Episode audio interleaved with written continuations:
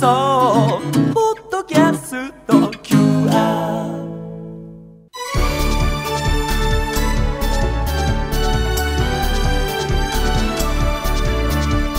箱根駅伝出場大学応援ラジオ。箱根駅伝への道。大学駅伝のクライマックス箱根駅伝に向けて奮闘するチームを応援そして紹介する番組箱根駅伝への道。ナビゲーター柏原隆二さん文化放送山田美希俊アナウンサーです。こんばんは。こんばんは。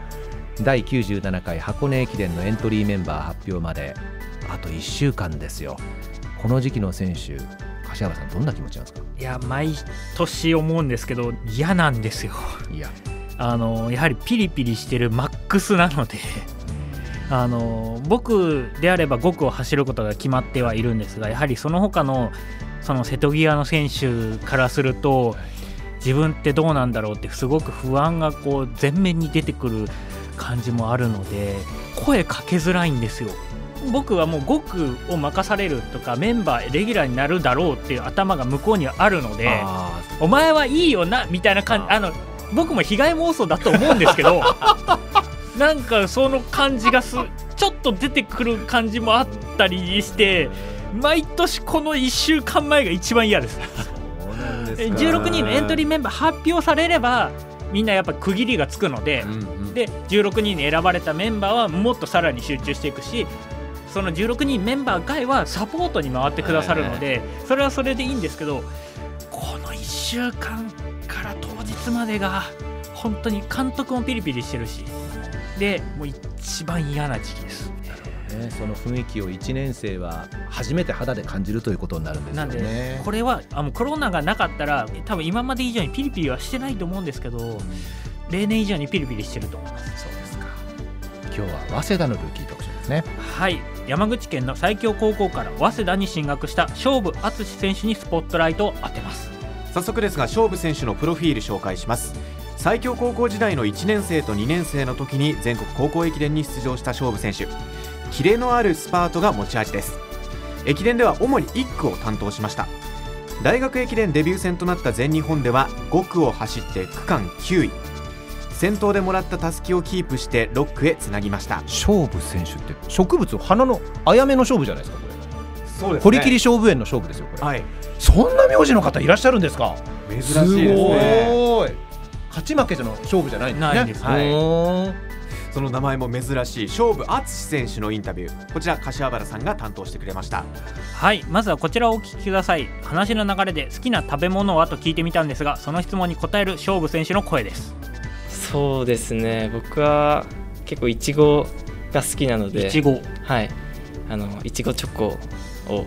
買って食べるようにしています。この冬シーズンいちごの限定品出ますもんねそうですね、ね、本当にこのシーズン嬉しいんですけどちょっと我慢しないといけないっていう2つのはい。はい、甘いものが好きだということなんですがきつい練習の後になどに限定として食べてるということですね、えー、甘いものが好きということですけれどもね。さて早稲田大学の勝負敦選手に恒例の5つの質問に答えてもらっています。私からご紹介します勝負選手大学生活には慣れましたかの質問にイエス。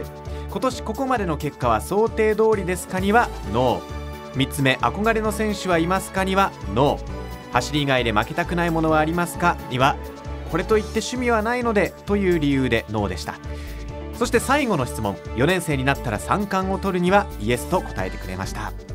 それではインタビューをお届けしましょう。今年ここまでの結果は想定通りですか？の質問にノーと答えた勝負選手。その理由を聞いてみました。どうぞ。まあ、本当に高校の時は 3000m 障害を主戦でやらせていただいてたんですけど本当に大学入ったら5000、1万で結果残したいっていう思いで早稲田大学に入学してまあ、自粛期間挟んだせいもあってなかなか5000、1万にの練習に特化してできずに、まあ、ここまで来てしまったっていう状態です。早稲田大学の練習に関して質とか量どのような変化があったんでしょうか、まあ、高校から大学に上がって自由の幅が広がったと思うんですけど、まあ、本当に質の高いポイントをするときは一緒にできるので、まあ、その点高校に比べて練習度は上がったと思うんですけど、まあ、やっぱり各自の時間が増えているので、まあ、その点やっぱりサボろうと思えばサボれますし、まあ、やろうと思えばかなり質の高いことできますし、まあ、そこでまあ妥協しないっていうのが大学入って大事だなって思いました。えー全日本大学駅伝で先頭でたすきをもらって先頭で渡すその時の気持ちいかがでしたか？そうですね。先頭で来るっていう想定はしてたので、まあ、心の準備はしっかりできていたつもりだったんですけどやっぱりいざ先頭で来られるとどこか緊張した自分がいて、まあ、自分の思ったような走りをすることができませんでした。緊張と楽しさ何割ずつぐらいでしたか？そうですね。本当にレース始まる前までは本当に楽しさの方がかなり勝ってたんですけど本当にスタート直前になったらやっぱり緊張の方が上回ってしまって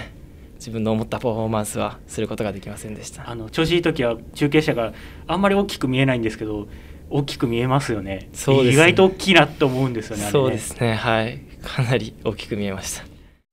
早稲田大学勝負選手に柏原さんがインタビューをしてくれましたがこれ調子によって中継車の見え方違うんですね。これ見え方違うんですよ。あの実際に僕自身も大学3年の時に先頭でもらってあそこまで追いつかなきゃっていう焦りもあるしでも追いつかなきゃと思っても中継車なんで 絶対こう並行 するじゃないですか。ってっていう変な思考回路になってって、どうしようどうしようどうしようどうしようで終わってっちゃうんで多分勝負選手もそれがあったんだと思います。それも先頭走る選手ならではの心境なんでしょうね。ねね。ええ。続いては3つ目の質問。憧れの選手はいますか？こちらにはノーと答えた勝負選手でした。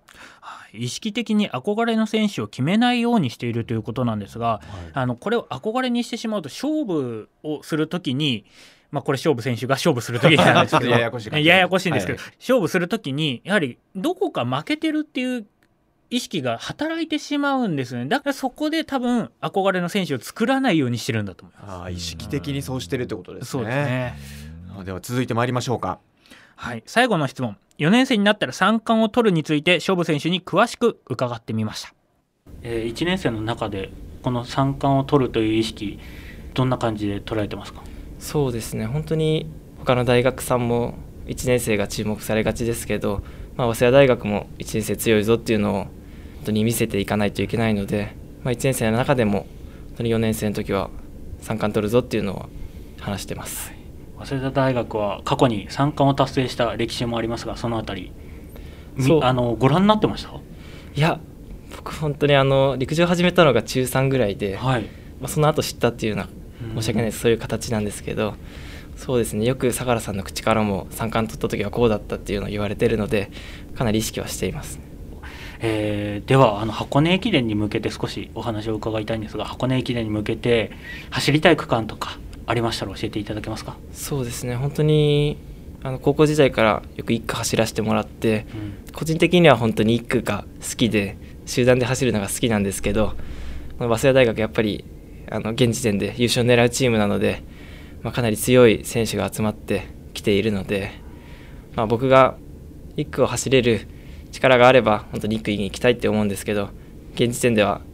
まだそんな確信はないので本当に今走れる区間といえば本当に袋だ袋であったり、まあ、単独走が重視されるような区間になると思うので、まあ、そういうような練習をしていきたいと思っています。今日は早稲田大学勝負敦選手のルーキーインタビューをお送りしました。えー、勝負選手中学校まで野球をやっていたということでその野球で進学するか陸上で進学するかで悩んでいたそうですねポジションなんですかキャッチャーだったそうです。キャッチャー？頭脳派です。えなんで僕あの個人的にはもっと勝負選手のあのその野球からその陸上で生きたものとかをもっと聞きたかったですね。あと爽やかすぎますね声がね。いや本当声がこう高校球児みたいな感じの爽やかさがありましたよね。ナビゲーター柏原隆二さん文化放送山田美希俊アナウンサーでした。箱根駅伝への道お送りしました